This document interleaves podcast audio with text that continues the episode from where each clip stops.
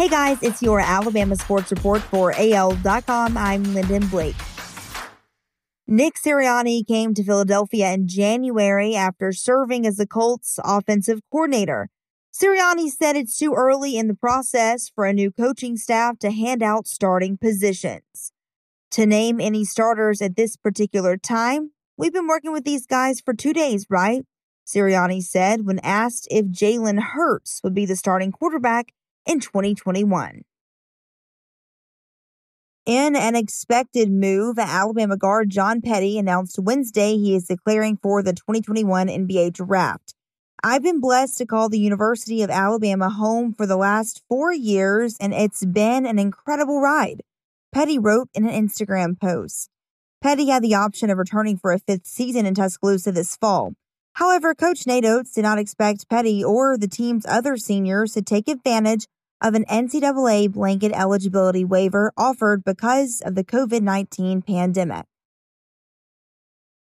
The mystery and intrigue of DeVonta Smith's weight got another clue Wednesday in a report from Sports Illustrated. The Heisman Trophy winner, whose size has been a question throughout the draft process, weighed in at 166 pounds, SI reported. That's considerably less than the 175 pounds listed on Alabama's roster last season. He's also an inch shorter than the 6 foot 1 height listed on the Tide roster, SI reported. The numbers writer Albert Breer reported came from the medical combine held in Indy earlier in April. When it comes to ranking a college football rivalry, there are a number of criteria that people use. For Ole Miss linebacker Momo Sanogo, one stands out more than any other.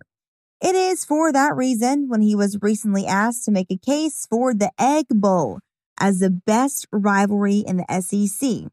So he shared his thoughts on where the Egg Bowl between Ole Miss and Mississippi State ranks as the top rivalry in the SEC. Quite simply, the teams don't like each other, he said. That isn't the case with the Iron Bowl, he added, between Alabama and Auburn. Okay, I'm listening to what he has to say. He said, No shot any other team has a rivalry like we do. Auburn and Alabama, they'll still be friends after the game. There's no friendship here, Sanogo said during a recent appearance on the Saturday Down South podcast. That's your Alabama Sports Report for AL.com. I'm Lyndon Blake.